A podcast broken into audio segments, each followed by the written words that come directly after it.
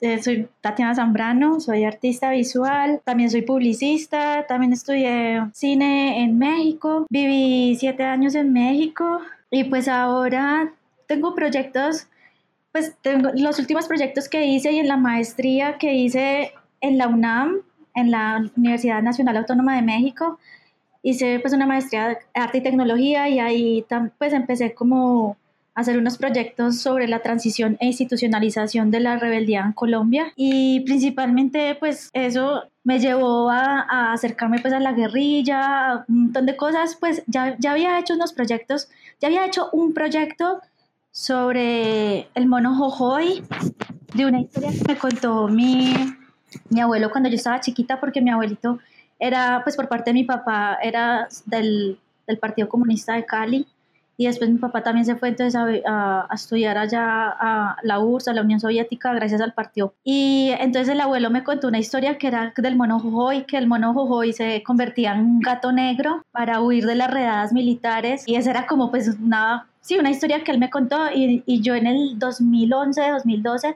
hice un documental sobre eso, pues un ensayo documental más bien. Ese fue como mi primer contacto como con algo así de la guerrilla.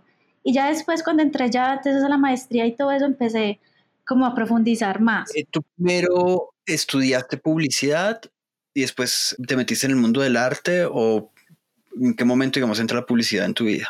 Yo salí del colegio y, y empecé a estudiar diseño gráfico. Hice dos años de diseño gráfico y me pasé para publicidad y de, de, hecho terminé publicidad y cuando estaba estudiando, cuando estaba ya trabajando en publicidad en, en varias agencias, ahí fue cuando decidí como que, bueno, me voy a, a, meter a estudiar artes en la Universidad de Antioquia, pero seguía trabajando, yo siempre trabajé y estudié, y entonces por eso también me demoré como ocho años en la Universidad de Antioquia para graduarme, pero, pero sí, todo era como que, pues en la agencia me daban espacio, pues para, para poder coger materias y todo, y, y pero pues la verdad, no sé, yo como que al principio cuando estaba estudiando en la universidad, artes, no veía como la, como que influ, pues como que estaba influida mucho pues como por, por, la, por, por la publicidad, mm, no, no era tanto, ¿cierto? No era tan presente, pero ya después cuando sí estaba en la maestría, ahí fue cuando ya empecé como a mezclar todo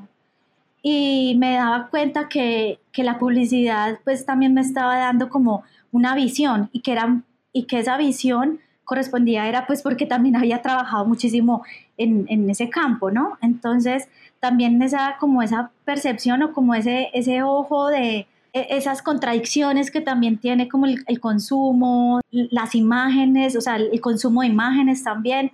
Entonces eso creo que también influye muchísimo y de hecho después hice unos trabajos con merchandising y que sigo, siendo, sigo, sigo haciendo trabajos con merchandising y que eso, eso viene de ahí, o sea, eso influyó muchísimo, la publicidad. Claro, cuando uno ve, digamos, tu trabajo sin, sin tener como el contexto que tú has pasado, eh, no solo estudiaste publicidad, sino que además ejerciste esa carrera, es como que uno sí siente que hay un cierto aire que, que viene de ahí, como de la publicidad, no sé, digamos, solo como simplemente como la presentación de, tus, de los proyectos en tu página, donde están como los videos como perfectamente como producidos, además como también como la forma en que, en que se, en que pones como los créditos, ¿sabes? Como, como que esas son cosas que bien, que yo creo que tienes como aprendidas de, de, ese lugar y que estás integrando a tu práctica artística, ¿no?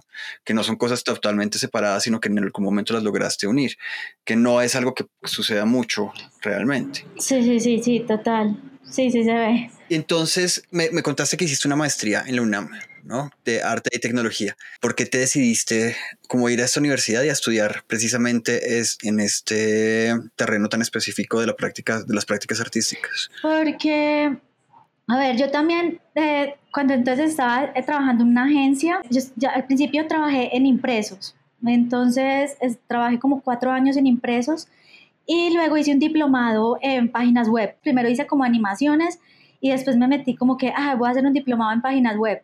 Y en ese momento era como Dreamweaver, Flash, o sea, era súper, era otro lenguaje totalmente. Y entonces, Dan, hice el diplomado y después conseguí trabajo en una agencia netamente de, de publicidad de, de, páginas web que se llamaba Psychologic, no sé qué. Y entonces así fue que como que me metí con, con el diseño web y pues era creativa, diseño web. Y de hecho entonces cuando ya también me, me fui para México, yo estuve un año en México antes de terminar la carrera de artes porque hice una movilidad estudiantil, como un intercambio estudiantil con la, de la misma Universidad de Antioquia con la UNAM. Y eso fue un año y allá fue donde empecé como que a profundizar muchísimo en el video también. En el video y haciendo ciber y me metí a una clase que se llamaba cibernética. O sea, de hecho cogí como cuatro clases y todas las cuatro clases tenían que ver, era con arte electrónica o arte digital, arte multimedia, todo eso así. Y como que me encantaba. Y, ya, y después, entonces, cuando ya llegué acá a Colombia, seguí trabajando y, y empecé también a hacer unas aplicaciones para para celulares y pues para tablets. Después cuando entonces la verdad postulé a la, a la maestría, ya sí también me di cuenta como que, bueno, qué rama, porque hay distintas ramas en la UNAM, entorno, en espacio público, ta, ta, ta. Y había una que era con arte y tecnología especialmente, y entonces yo, claro, decidí meterme por esa, por esa rama. ¿Cómo fue tu relación estudiando esta maestría? ¿Sí? ¿Cómo fue ese paso por, una, por esa maestría haciendo obra que no es totalmente pegada como a al ethos de, del arte y la tecnología. Sí, sí, entiendo. O sea, es muy raro porque yo también en, en, la en, la, en la UNAM son todavía muy conservadores y de hecho, pues aún. Y, y, me decían, es porque como que usted se mete en arte tecnología porque hacía video. Entonces éramos, éramos unos, qué sé yo, éramos apenas como 10 personas haciendo eh, en, esa rama de arte y tecnología y casi todos hacíamos, era video o fotografía. Entonces nos habían metido, pues estábamos metidas en esa rama porque era eso, porque hacíamos video y, fotografía y es como de, como, ¿por qué? O sea, la técnica te, te, te, lleva a decir como que, ah, yo hago arte y tecnología, ¿no? Entonces, o sea, estar metida en, en, en que uno tiene un dispositivo electrónico, qué sé yo, una cámara, entonces hace parte ya de esa tecnología que uno dice, bueno, y que ya después empieza también como que Internet y se empieza como a, desplazar, ¿no? como que en esos medios. Y a mí también lo que me gustaba era, y que me metí por ese campo, también era como la difusión de la, de la misma obra de arte. No que la obra se quedara, digamos, yo empecé a hacer eh, exactamente en Compañeros Yo Me Encargo, que es el proyecto donde empecé en la maestría, que tiene que ver, bueno, con la imagen de la, de la, del partido de las FARC en el 2016 cuando se firma el proceso de paz. Y yo realmente lo que hice fue, tenía el merchandising, todo lo había diseñado. Esa obra la tengo en compañía de, en colaboración con Roberto Ochoa. Lo que hice fue que no me quedé solamente en ese merchandising, sino que empecé como que a difundirlo en las redes sociales. Y que de hecho fue eso lo que me permitió como explorar en otros, en ese campo de, del Internet también, de cómo es que ese, ese canal de difusión de las obras no se quedan solamente como que en esa dimensión de lo plástico, sino que se van por los canales de difusión de, la tecnología y del Internet.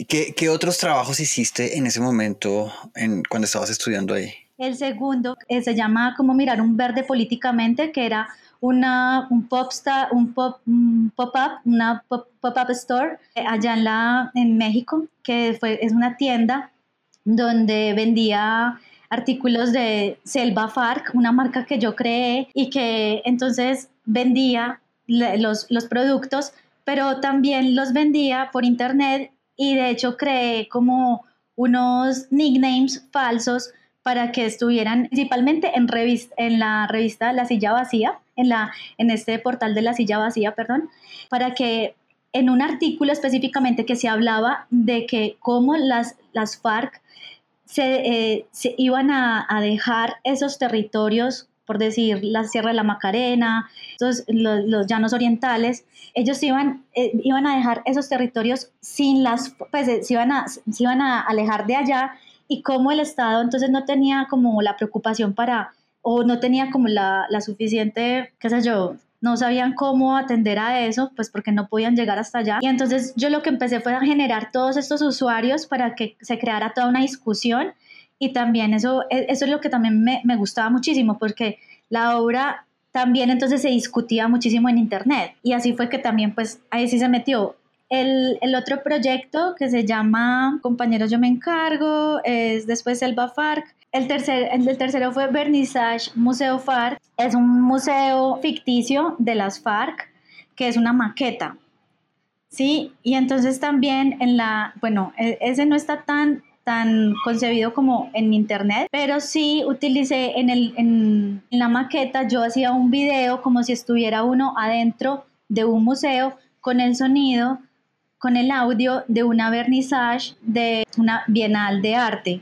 Entonces uno pues parecía como si estuviera ahí adentro, ¿cierto? Y esos son los como los tres proyectos que hice en la maestría, que todos tienen que ver con la institucionalización y transición de la, de la guerrilla en Colombia. Bueno, ¿y cómo es, digamos, estando en México, viendo desde lejos este, pues el proceso de paz en este momento, cómo sentiste que fue la recepción de estas piezas que están pues totalmente ancladas al periodo histórico y al momento en el que estaba pasando Colombia? ¿Cómo fueron recibidas estas piezas por los espectadores que las vieron en, en, pues en México, que seguramente no estaban como tan conectados con la realidad de, del país? Pues es que, mira, había, yo creo que son dos cosas. Sí, las obras se comportan diferente en Colombia que en México. Porque, por ejemplo, la de cómo mirar un verde políticamente, que es el Pop-Up Store, había muchos mexicanos que obviamente, y a mí eso era también lo que me gustaba pues experimentar, era como que, que, los, que la gente que vivía ahí en esa zona de la Escandón, de la colonia Escandón, llegaban y, y ellos sabían que eran las FARC, muchos sabían que eran las FARC y tenían una posición como de, ah, hay que apoyar las FARC. O sea, porque la gente entonces compraba esos artículos y estaban ayudando a sembrar árboles en la selva colombiana, que de hecho yo después sembré unos árboles con, con esa plata que compraban los, los productos de Selva FARC. Entonces había una contradicción en el, en el consumo de esos, de, de, esos artículos, de esos productos. Y que esos mexicanos, o sea, no, no es la misma posición de un colombiano, porque de hecho también hubo colombianos que, que, que llegaron a la, pues a la exposición y no eran capaces de comprar nada porque sabían que, eso, que eran las FARC, ¿no? Pues y que un grupo terrorista, ta, ta, ta. Pero como ellos tienen de pronto, pues ese ideal construido todavía, como quien dice, ellos pueden hacerlo como similar a lo que es el zapatismo. Entonces, e, ellos, e, ellos lo, asimilan así, como que es la lucha, la rebeldía, todavía ese ideal. Entonces, sí, sí había como que esa, esa separación entre un colombiano llegando a ese almacén y que no es capaz de comprar eso ni, ni patrocinar una marca así, así sea que también sea ficticia y, que, y la posición del mexicano es como que no, no importa, vamos a apoyar la, la siembra de, de, de, estos árboles a nombre de las FARC, no importa. Entonces, si me entiendes, ahí había como un, un cambio de, de, perspectiva, obviamente, y que yo también lo estaba utilizando. Claro, es que estos, estos proyectos me hacen pensar en algo que sucedió hace muchos años, pues que no, realmente es como un recuerdo borroso que tengo, pero en algún momento algún grupo de activistas del el norte de Europa, si no estoy mal, crearon como una, una tienda o un algo, ¿sabes? Como no me acuerdo si vendían como camisetas o vendían, mejor dicho, había una estrategia como de recolección de dinero. Fue en Alemania, sí. Sí, como que había una estrategia de recolección de dinero para las FARC y como que el discurso que vendían pues era es el discurso de la guerrilla revolucionaria, ¿no? Y pues que esto, pues obviamente visto desde afuera, pues la guerrilla se entiende de una manera diferente a cómo se entiende, digamos, por las personas que viven en el conflicto en carne propia, ¿no? Y me acuerdo mucho de, el, de las discusiones que se dieron en el país en ese momento, pues de cómo así que esta gente está eh, patrocinando este grupo terrorista, ¿no? Y esto diciendo, pues desde lo, viendo como la otra cara de la moneda, diciendo como, no, nosotros lo que estamos es apoyando es la lucha revolucionaria. Pues como que creo que son como estrategias, la, la estrategia es extremadamente similar, ¿no?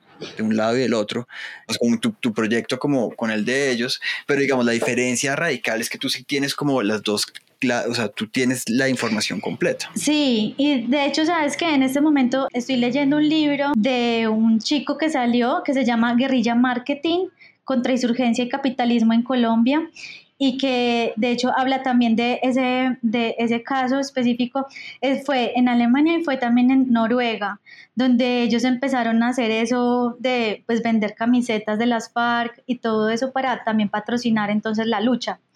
Y, que es muy raro porque también cuando yo he presentado los trabajos aquí en Colombia, tanto la izquierda como la, o sea, la izquierda cree que me estoy mofando de la, de la, de la lucha, ¿no? Y la derecha cree que estoy haciendo apología a la lucha. Entonces está como que o sos buena o sos mala y siempre hay como todos esos bandos de los buenos y de los malos. ¿Cierto? Entonces como que es la separación, pero entonces si uno juega con la ambigüedad, entonces también es como que, ah, esto está muy ambiguo, ¿no? Y entonces empiezan como que a, cuestionar que no entiendo la obra, qué posición es la que tienes. Y entonces a mí también lo que, lo que me parece interesante es como que es estudiar también esas contradicciones que hay dentro de la misma izquierda revolucionaria que cuando se institucionaliza también es como que qué es lo que pasa con esa rebeldía y cómo se ve desde el exterior también esa, esa idealización de esa rebeldía que juega muchísimo ahí. Obviamente, digamos, estas imágenes han llegado, pues, a, como lo dices, a gente de derecha e izquierda. En eso, cuando estabas desarrollando estos proyectos, y sobre todo este como con la imagen de las FARC y, la, y la marca, estas, estas imágenes y estos, estos proyectos llegaron a tocar, a llegar como al, a, la guerrilla en ese momento? Es, es, muy chistoso porque, digamos, cuando hice el, proyecto de compañeros Yo Me Encargo, entonces yo tuiteé el video donde le hacía el pitch de la campaña a Timochenko. Nunca, obviamente no estaba Timochenko, pero yo le estaba haciendo el pitch de la campaña y yo subí ese video a, Twitter, lo, lo triné a unos medios específicos, a NC Colombia, que es el canal de, institucional de las FARC, pues del nuevo partido, y, empezó, y eso se, se metió, como quien dice, en la vida real y salió como noticia en la vida real, en Blue Radio, en muchos, en muchos medios de comunicación, como si yo fuera de verdad la creativa y diseñadora de la imagen de la nueva imagen institucional del nuevo partido de las FARC. Entonces, cuando pasó eso, o sea, yo me di cuenta también como que del poder que tenía con la noticia caliente y que también entonces los periodistas estaban como que, y los, mejor dicho, los medios de comunicación estaban ansiosos de cualquier noticia y no buscaban o no se cercioraban bien de las fuentes de donde provenía. Y así fue que también entonces eso se infiltra en la realidad y ahí fue como que pues me hicieron la obra, mejor dicho, me la completaron, porque cuando yo paso a esa, a esa dimensión, es como que de verdad, me, eso, e, ese, ese proyecto estuvo exhibido en el Nacional, en el Salón Nacional del 2016. Entonces ahí fue cuando también como que mi mamá me llamaba y me decía, yo estaba en México y me decía, no tienes miedo, o sea, que, que te vaya a pasar algo porque, o sea, creen que de verdad eres, y yo decía, pues, pues la verdad, no, me parece es también chistoso que la AFP de los medios de comunicación, todos me están llamando en este momento porque quieren saber la noticia. Y de hecho, pues, o sea, me escribían de muchas partes y era como que chistoso, ¿no?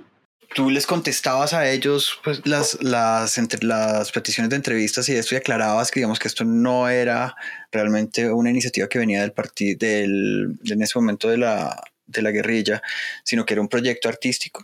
Como lo intentabas como sacar esto, esclarecer como ese dilema. Con la AFP, ellos me mandaron un correo y todo pues como con lock, como pues como seguro, ¿no? Pues como que y confidencial, como que esta información, ta, ta, ta, cuidado, Y yo al principio le seguí la onda, porque quería saber hasta dónde también ellos verificaban o se cercioraban como de la información.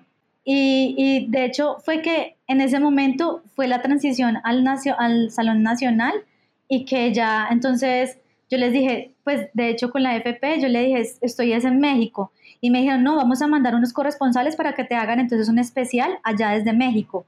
Y ahí fue cuando yo dije como que, bueno, a ver, ¿sigo con esta ficción o será que entonces la paro? Y sí fue muy raro, porque yo ahí como que la paré y dejé ya enfriar la cosa. Y siempre me he preguntado eso. Y de hecho también me pasó con el Museo de, la, de FARC, Vernissage. También me hicieron una nota de prensa y que ellos después también me dijeron como que, ah, pero esto no es real. Después de haberme hecho la nota de, y se dieron cuenta como que no es real. Y yo les decía, pues como que, ah, ups, ¿no?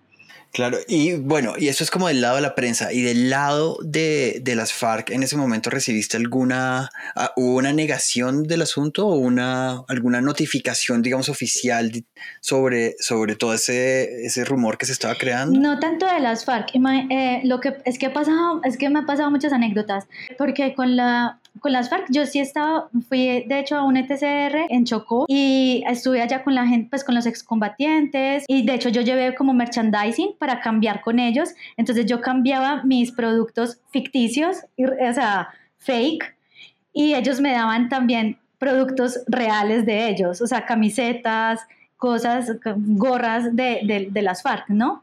Entonces había como un intercambio y ellos se reían de lo que, de lo que había pasado, pues porque yo les conté a unos. Eh, y, y, después me pasó con un proyecto exactamente que fue hace un año, que pues, estaba yo de ayudante de un fotógrafo de David Graf y entonces un, pues, un alemán, ta, ta, ta, y nos fuimos entonces para el Chocó a hacer un reportaje de los, del aniversario del ELN. Y cuando llegué allá, el comandante me dijo como que, ah, tú fuiste la que le diseñaste la, la imagen a, la, a las FARC. Entonces nosotros te necesitamos también para que nos des como que recomendaciones o nos asesores para el uso de las redes sociales del ELN, del Comando de, de Occidente. Y fue muy chistoso porque yo, yo les contaba de qué se trataba el proyecto, pero ellos no dimensionan, o sea, ellos el arte contemporáneo todavía no, no, no, no se entiende bien, ¿sí? Es, hay como, como que no saben hasta dónde viene como que la realidad y la ficción también de estos, del artificio de, de, de, todo el cuento, ¿no? Y, y, así fue. Y entonces, y es, eh, de hecho, hay un, hay un trabajo que se llama Wind of Change, Vientos de Cambio, que también eh, es esa, eh, hay un video donde yo les estoy, les estoy asesorando para, pues, para el manejo de redes sociales al ELN, por eso mismo. Claro, es que digamos, estos, estos, este grupo de proyectos básicamente lo que, lo que hacen es un uso de um, fenómenos que son totalmente inherentes al Internet hoy en día, ¿no? Es como, es un poco de clickbait. Eh, y, ¿sabes? O sea, poner simplemente un post que diga como nueva imagen de las FARC Em, simplemente con un, no sé, con un logo cualquier cosa, em, pues básicamente la, ya va a generar una, una atracción muy grande y, y, pues ya sabemos qué es lo que pasa, ¿no? Como todo este fenómeno de los fake news y tal, pues que está tan que está tan en boga, digamos que también eso ha hecho como que encontrar información en Internet sea tan complicado. Digamos, es, básicamente la forma en la que tú comienzas a, a, integrar tus proyectos y sacarlos del terreno meramente estético y, del, y de la carpa del arte contemporáneo y se meten a la vida. Pero se meten a la vida por ese camino como de las fake news, ¿no? pero además no son fake news porque tú realmente no es que estés afirmando la cosa, sino que la gente no logra por lo menos entender o leer bien la, la, información que está recibiendo, porque tú, en el, o sea, porque tú no estás realmente produciendo una mentira, ¿sabes? Como, no sé, como las que hay ahora. Sí, nada, son capas. Son capas de información que se crean y entonces, por eso yo también siempre le he dicho como que yo estoy interesada es como que en formar narrativas o sea, en, esas, pues como nuevas narrativas a partir del conflicto también. Y eso es también lo que me interesa. Bueno, bien, y hay un par de trabajos que también quisiera que me, que me contaras un poco más sobre esto. Uno es como el sindicato de eh, estrellas pobres, que esto lo hiciste en Brasil, que creo que está súper relacionado con Perrea por tus sueños, ¿no? Pues como que en, eh, los dos como que hablan de alguna manera como de condiciones laborales y tú haces como una investigación sobre dos casos diferentes como de condiciones laborales en dos países diferentes básicamente, ¿no? Bueno, es que eh, con Perrea, con Perrea eh, fue, también estaba como explorando como la autoexplotación del cuerpo y como pues en ese caso sí también especialmente, o sea, yo empecé a trabajar con una chica, un trans, un, homosexual, entonces había pues como estos eran webcams y lo que utilizo, yo también sí pues, utilizo mucho como los escenarios para insertar publicidad ahí adentro e incluso arte contemporáneo en esos escenarios. En esos escenarios. Y entonces en, en Perrea, pues más que todo también se daba esa, esa, esa autoexplotación de, del cuerpo en estas, en estas plataformas de, de webcam. Es, pues, particularmente también en Chaturbate, ¿no? Que entonces a mí me, me tocó pues, como que ponerme ahí a conversar con, con bastantes webcam que cómo, cómo trabajaban y tantas horas haciendo pues orgasmos fake a toda hora, pues como que sí, era una explotación muy grande, pero que ellos eran freelance, pues son independientes supuestamente, aunque unos hacen parte pues también de estudios y que pues ya manejan sus managers sus, sus jefes y toda la cosa, aunque yo trabajé con, con, con independientes. Y ya después, entonces empecé a, pues empecé como a explorar eso de la autoexplotación del cuerpo, pero ya después en Brasil lo que hice fue estudiar el, el turismo, el turismo oscuro, que se encarga como de estudiar esos, esos sitios, como pues porque yo, yo, soy, yo soy de Medellín y también cuando llegué de México me di cuenta pues que había como que este narcoturismo y que la gente va a los sitios donde eh, Pablo Escobar puso entonces las bombas, todos esos tours pues de narcos.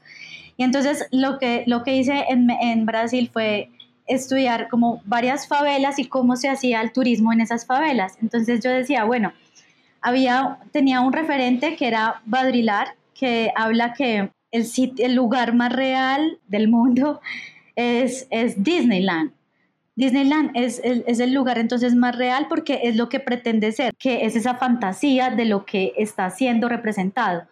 Mientras que lo otro es, es irreal. O sea, eh, bueno, yo estaba jugando, no quiero entrar más mm, profundamente en ese tema, pero me parecía que entonces estos actores que estaban en la favela trabajando como actores, porque entonces estos, estos slum tourism que son turismo de favelas que vienen desde el 90 allá en Brasil, pues los están explotando y ya hay unas mafias de turismo gigantes en esas favelas y que entonces yo cuando estaba también haciendo estos turismos, este, este tipo de turismo, estos actores, mejor dicho, o residentes de las mismas favelas se convertían en, pues, en actores naturales donde los extranjeros llegaban y veían entonces cómo ellos vivían y ese morbo, pues por, por saber cómo es la violencia, si ven una pistola, si ven unos niños con, con, con, con fusiles y todo ese tipo de cosas, ¿cierto?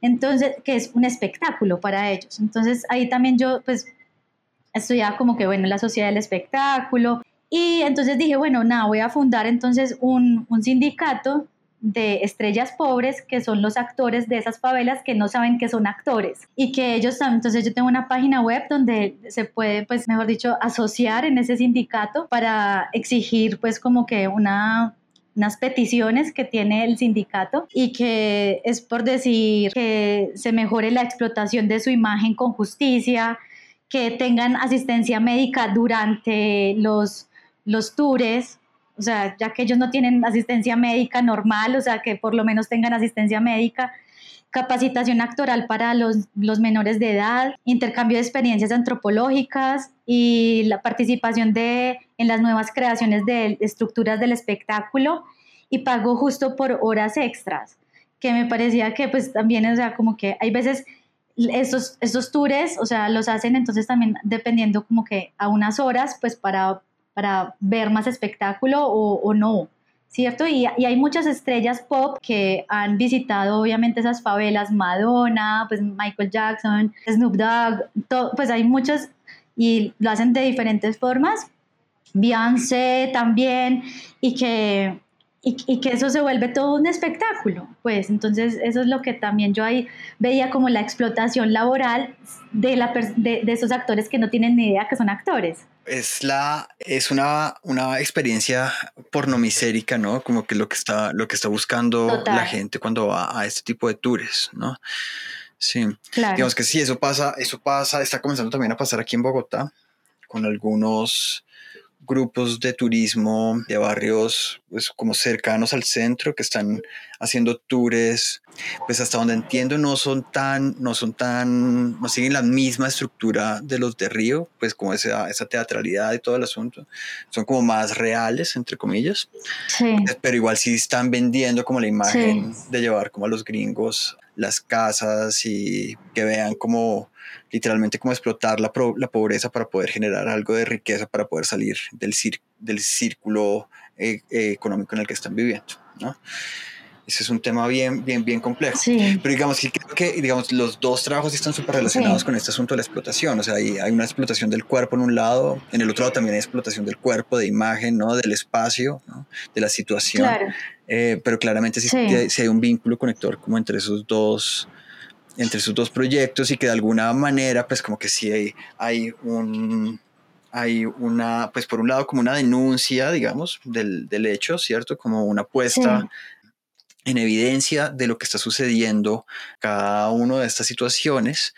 Y pues por otro lado, pues eh, en esa puesta en, en, escena y en esa evidencia, pues se hacen unas peticiones también como de garantías de derechos, ¿no? Claro, sí, sí, sí. Que es bien importante. Sí. Podemos hablar un poco ahora sobre, sobre las, digamos, estas piezas de lo que hemos hablado, son como situaciones, ¿no? Son, son obras, digamos, mucho más complejas, pero tienes estas obras que son pues, pues, pequeñas piezas escultóricas para hacer portadas, ¿sí? Básicamente como joyería. Sí. Que si no estoy mal, comienzan, vienen del proyecto Fashion en la Selva. Sí, exactamente, claro. ¿Cierto? Cuéntame un poco cómo comienzas, cómo a trabajar en esta idea de hacer estas piezas y cómo sale, cómo esta idea de este proyecto. Bueno, es que ya después de trabajar en esos tres proyectos que te conté de lo de la maestría, empecé como que obviamente a almacenar un montón de archivo de, pues, de la guerrilla y todo. Y claro, me encontré entonces a, a Jacobo Arenas, que fue uno de los fundadores también de las FARC, y, y, y, yo veía que había una constante en la, en la vestimenta de este, de este Jacobo Arenas, ¿no? De este guerrillero que era que tenía mucho style en la selva. Entonces dije como que bueno, este güey tiene, está, es muy recursivo en esta precariedad de la selva, pues para utilizar este, prendas animal print y unos patrones como que, que eran pues muy particulares y unos sombreros también, gafas, indumentaria pues como, qué sé yo, como también pañoletas. Empecé también entonces como que ya almacenar pues como archivo sobre, sobre la imagen de él. Entonces vine como que dije, bueno, voy a hacer una exposición en tres patios acá en Medellín sobre, eh, sobre Jacobo Arenas, hacerle un homenaje al guerrillero mejor vestido de Colombia. Entonces eso fue en el 2018 y claro, cuando estaba haciendo entonces la, la, exposición, el montaje, resulta que la empleada de Tres Patios, se me, o sea, estábamos montando apenas y también me dijo como que, ay, aquí le falta como un collar o algo así para que, pues como para que se vea como más atractivo. Y le dije, collar, claro, o sea, y empecé, y en ese momento vivía yo con un joyero, con un artista, eh, Andrés Caro, y le dije, Andrés, ayúdame a hacer un collar que tenga las iniciales de Jacobo Arenas, la J y la A. Y entonces él, bueno, me ayudó a hacer la, la, la primera joya, que era ese, ese, ese, collar. Y ya luego empecé, hice la exposición y solamente tenía el collar en la exposición. Pero ya después empezó como que también dije, bueno, yo creo que con todo el archivo que yo tengo y todo el vocabulario y todo el lenguaje también que he visto que se, que, que se utiliza en medio pues, de la guerrilla, muchas palabras que son códigos también de la guerrilla, pues voy a crear unas piezas que contrasten como con, con estas marcas de Chanel, de, sí, de marcas famosas, de, diseñadores famosos, para que se vuelva como bling bling. O sea, era totalmente un contraste entre una joya que es mamerta, o sea, pues con un lenguaje mamerto, pero a, lo bling bling, a lo... Entonces había ahí un contraste que, y que hay veces es muy fuerte porque también, pues obviamente para, pues, para los colombianos uno tener una joya, pues un, un collar que diga tiro fijo forever, es un código que nosotros también leemos de muchas formas y que, y que pues para, como lo que te decía al principio, al, inicio de la conversación, entre buenos y malos, ¿sí? Pero también es, obviamente, esto yo pues obviamente también trabajo con el humor, con el cinismo, con la ironía, y que tenía que ver muchísimo ahí. hay un humor muy oscuro, donde entonces uno pone esa joya de tiro fijo forever y uno dice, bueno, toda esta banalización, todo este tipo de códigos, estos lenguajes de, la guerrilla, de, la rebeldía, empiezan a, a ser mercantilizables y como el fetiche del objeto también se vuelve súper banal y que eso pasa también, mira con lo que estábamos hablando, extranjeros también empiezan como que, ah, tiro fijo, ah, no, el mono jojoy, no sé qué, entonces eso todo empieza y que uno dice que cuando, cuando uno es colombiano y que uno nació aquí y uno sabe todo el conflicto desde que está chiquito, uno, uno dice, bueno, estos eran unos monstruos, o sea, también pues porque son los medios de comunicación que los, que los pintan así, que se crean esos imaginarios, ¿no? Y entonces ahí empecé a construir estas, estas joyas que venían, pues entonces ya son collares, hay unas ya aretas, eh, qué sé yo, tobilleras, anillos, eh, ya hay como mucha variedad y que obviamente todas aluden es como a códigos especialmente de la guerrilla. El Marquetalia, el año que, de 1964 cuando se fundó también eh, las FARC-EP, entonces hay distintos, distintas palabras, distintas frases que aluden a eso. Claro, yo creo que sí, como lo decía, sí, estas piezas realmente tienen un humor negro de ese humor que podemos tener solamente como los colombianos, ¿sabes? Que es como esa, ese método de poder lidiar como con el conflicto y sobre todo, digamos, las personas que de alguna manera nos alcanzó a tocar como parte del conflicto fuerte como en, la, en los eh, finales de los, de los 80s y los 90s, ¿no? Que como que esas generaciones quedamos bien marcadas por eso y si hay como un mecanismo de defensa muy fuerte, que es este humor, pues que, que a veces uno hace chistes sobre todo con personas que no son colombianas, mm. Y ahí es donde hay un par de colombianos y pues los únicos que se ríen son los colombianos porque entienden como el, el sarcasmo tan tenaz y pues eso visto desde afuera es bien complicado. Y yo creo que de hecho eso mismo pasa con estas piezas, ¿sabes? Como que el humor es tan negro sí. y tan, sí, tan oscuro que, que tal vez no dan ganas de reírse, ¿sabes? Es como, como que sí, es, sí son piezas que hacen pensar sobre el contenido de la pieza y sobre como, bueno, Love Huko, ¿no? La masacre de las bananeras, como episodio, digamos, la masacre de las bananeras, un episodio terrible de la historia del país puesto sobre unos zapatos en oro, ¿no? Sí. Eh, con, esta, con esta fuente como medio, medio metalera, ¿no? ¿Sabes? Pues como que sí, o sea, como entiende el humor, pero realmente creo que en, en, ese, en, ese, en ese lugar de incomodidad que generan las piezas, precisamente es, donde se puede comenzar como a pensar sobre la construcción de sentido a partir de ellas. Sí, sí, porque es que anoto algo que yo creo que también en muchos proyectos yo he, tratado de que eh, al principio la narrativa también del proyecto se vea como por encima, cuando uno se acerca, se ve como que muy banal, y pero que después como que en, en el transcurso también que te vas dando cuenta de la instalación o del proyecto mismo, te vas dando cuenta de como que hay una cosa muy sórdida, muy violenta también adentro, ¿no?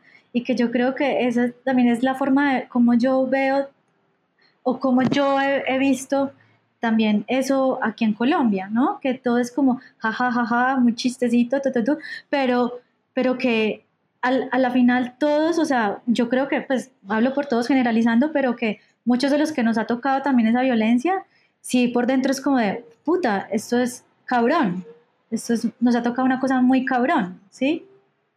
Bueno, y cuéntame cómo te fue, pues estas piezas las pusiste por primera vez en, en arte cámara o ya las habías mostrado antes, los, los collares y las aretas y todas esas cosas. Yo cuando estaba haciendo Perrea por tus sueños en, en Cali, en lugar a dudas, las llevé, apenas estaba diseñándolas, las tenía así súper crudas. Y, y, como que le dije a Víctor Albarracín que allá hay una vitrina, en lugar a dudas adentro. Y le dije, ay Víctor, yo voy a poner unas, unas joyas acá adentro.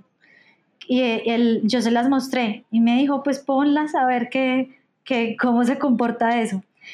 Y pues no pasó nada, la gente no me dijo nada, nada, y yo dije, bueno, no sé, o sea, yo dije, bueno, vamos a ver si preguntan también porque se venden, no se venden, tal cosa, pero nada, no pasó nada, y yo dije, bueno, pues esto, no, no pasó nada, o sea, como siempre no pasa nada.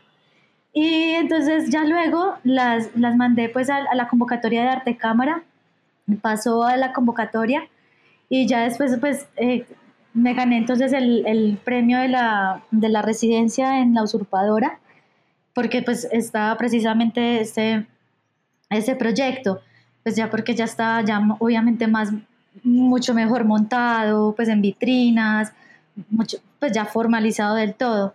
Y, y sí, se mostró entonces en Arte Cámara y ya luego también las, las, las exhibí en, en México, unas cuantas, y, pero lo que, lo que te digo, y vuelve y pasa, ¿no? En, en México es la, es la, historia de que es un, el guerrillo mejor vestido de Colombia. O sea, si me entiendes? O sea, como que hay esa capa, pero, pero no creo que obviamente se entienda que es el mono jojoy, es el tiro fijo, o sea, todo eso porque no saben el background, la historia que, que, tiene eso ahí detrás, ¿cierto? Pero entonces también es una, yo creo que también son obras que uno cuando ya habla de ellas y expone todo el contexto, también, o sea, habla de la historia y todo eso, ya, claro, ya también hay otro, otro mood.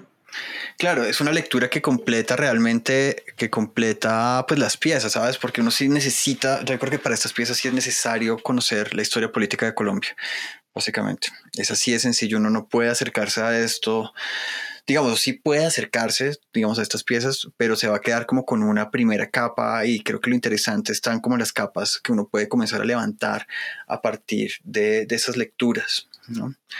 En una pregunta, ¿tú has vendido algunas de estas piezas? ¿Los compradores son colombianos?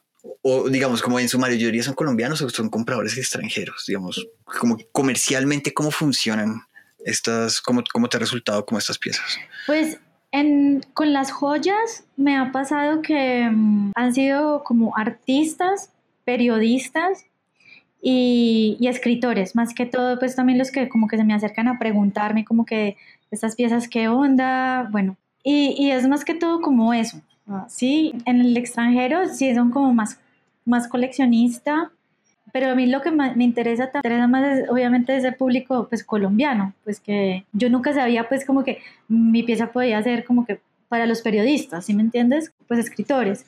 Entonces, pues, ¿qué, qué es lo que pasa? Hay, hay, hay una que me parece muy chistosa porque es, es, es el año de, del 1964 y que es un anillo que dice pues, que tiene 1964 y con signo del comunismo, con la hoz y el martillo. Y, y de hecho, la, o sea, la han comprado también es porque como que nacieron en ese, en ese año.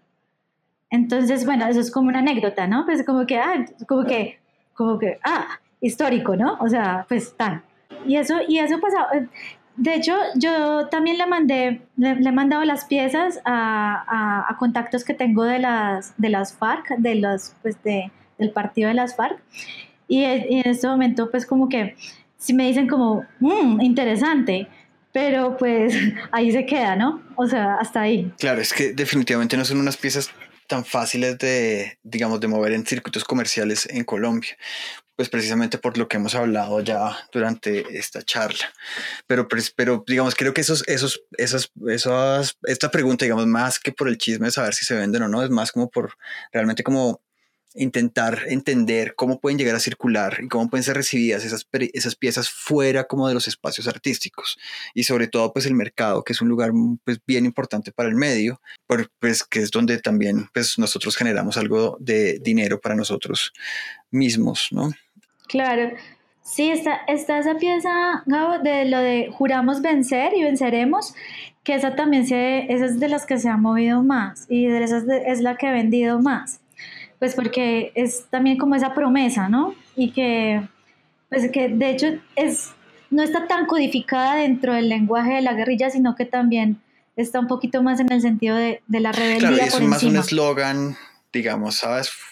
Es como Sí, un es eslogan, pero como un no, eslogan si no está pegado, digamos, a un movimiento específico. Claro, eso hace que se mueva un poco más fácil. Bueno, no, yo creo que eh, ya hemos hecho un buen recorrido por tu trabajo. ¿Hay algo que crees que se nos haya quedado como por fuera? Mm, No, yo creo que sí, no, está bien, o sea, no, yo creo que suficiente. no, y gracias a vos, obvio. No, no, gracias a ti por el tiempo, es por aceptar como estar en interviews en esta nueva etapa de entrevistas a distancia. Vale, gracias.